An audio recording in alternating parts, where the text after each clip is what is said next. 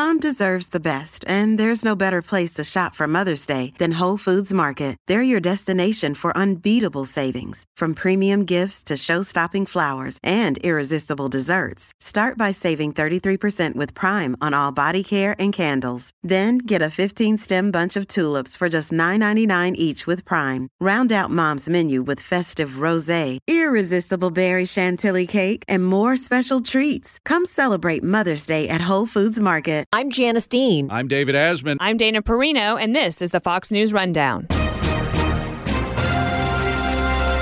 Tuesday, May 31st, 2022. I'm Eben Brown.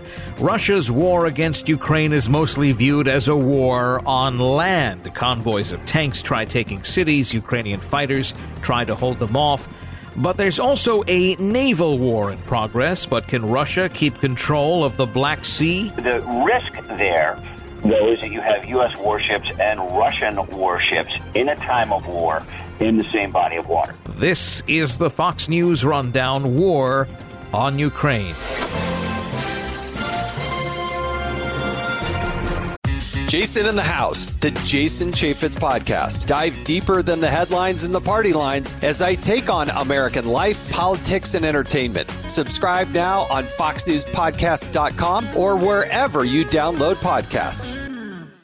You've heard of valiant Ukrainian attempts to retake their cities and to overpower Russian artillery. You've even heard of the Ukrainian sinking of a Russian flagship in the Black Sea. But that wasn't Russia's only warship in the Black Sea. And that sea is how Ukraine, up until a few months ago, shipped its prize export, its grain. The ships would leave the Ukrainian coast, travel the Black Sea to a canal in Turkey, then out to the Mediterranean, the Atlantic Ocean, and the world. Russia has stopped all that activity, but would NATO help here? As you start to get food insecurity in places like uh, the north of Africa, then you see uh, uh, militant organizations like like Boko Haram, like ISIS, uh, like Al Shabaab, they start to become more empowered because they can control uh, the food that gets in. People need it more. They can control it more. They can. Uh, they have better control of the people. So they rise in power. Fox News correspondent Mike Tobin is a veteran war correspondent. He talks about how Russia might not be so quick to start a war with NATO at sea and the goal would be to expedite Ukraine's shipment of its grain, which not only enriches Ukraine, it feeds Africa, where food is growing scarce, and other bad actors are waiting to take advantage of that situation. He joins us once again from the Ukrainian capital of Kiev.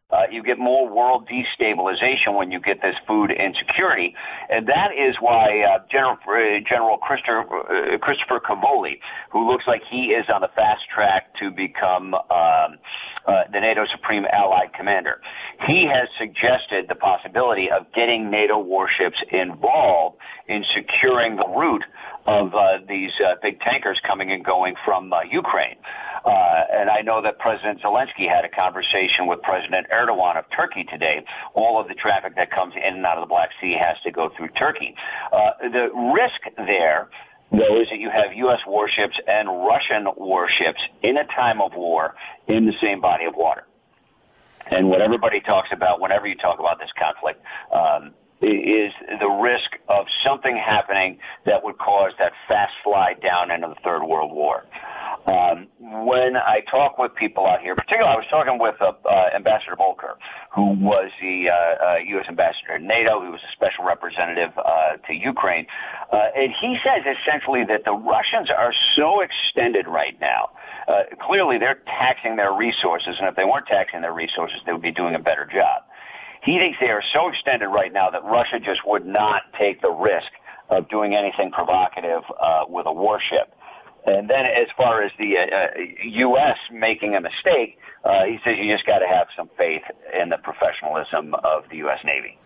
But even if the U.S. Navy weren't to do this, uh, a, a, NATO warship, let's say if it came from the United Kingdom or from France, would Russia not see that as offensive? Would they? Would they not? Would this not be playing directly into their uh, their hand, saying we're, that if there's any aggression from NATO, we will we will respond. Uh, I mean, it just seems that um, a warship, uh, you know, armed uh, in their waters or what right. they perceive to be their waters, would do exactly that.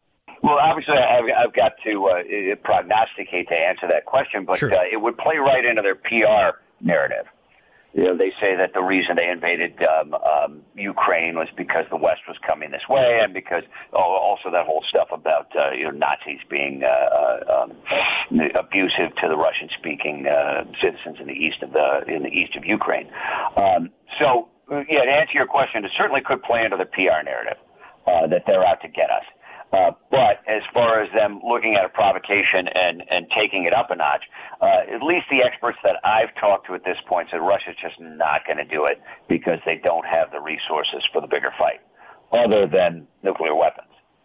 And I, I think both sides don't really want to go there. That doesn't really solve anyone's problem. I think that's. I, I think both sides uh, agree to that at, at least at this point. Uh, let's talk more about the the actual uh, exporting of the grain. You you talked about the uh, uh the end in Africa, about the food insecurity and and the rise of terrorist groups like uh, Boko Haram that could take advantage of that precarious situation. But let's talk about the situation economically in Ukraine.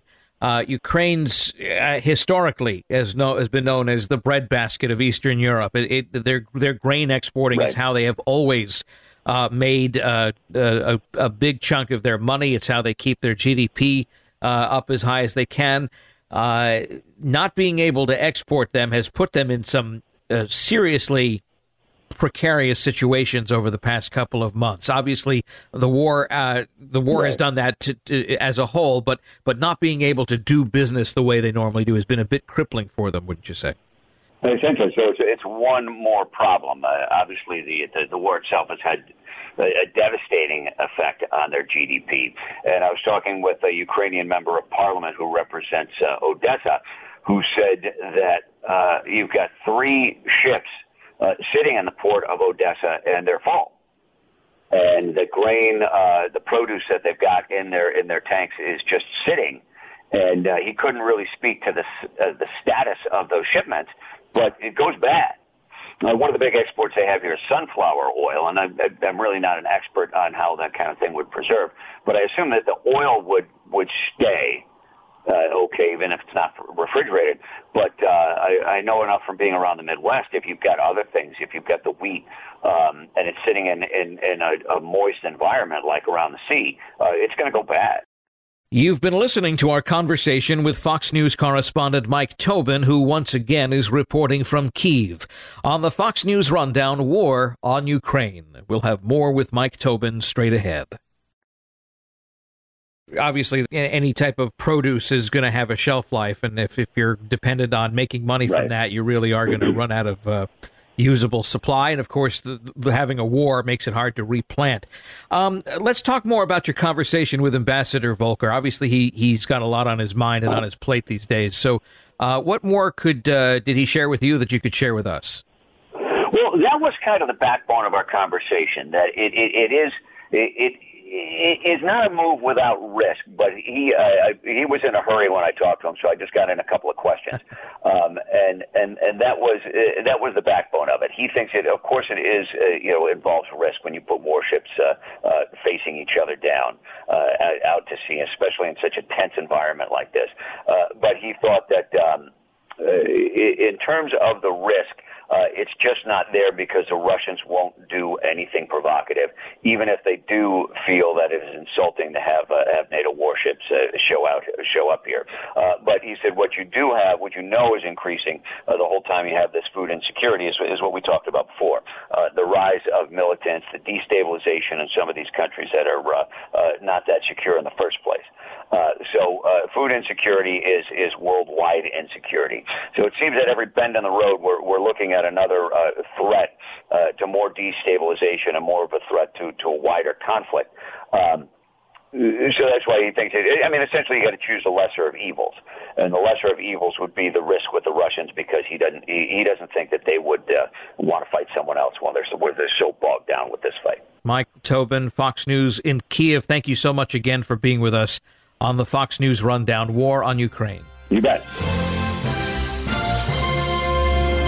You've been listening to the Fox News Rundown. Rundown. Stay up to date by subscribing to this podcast at foxnewspodcasts.com. And for up to the minute news, go to foxnews.com.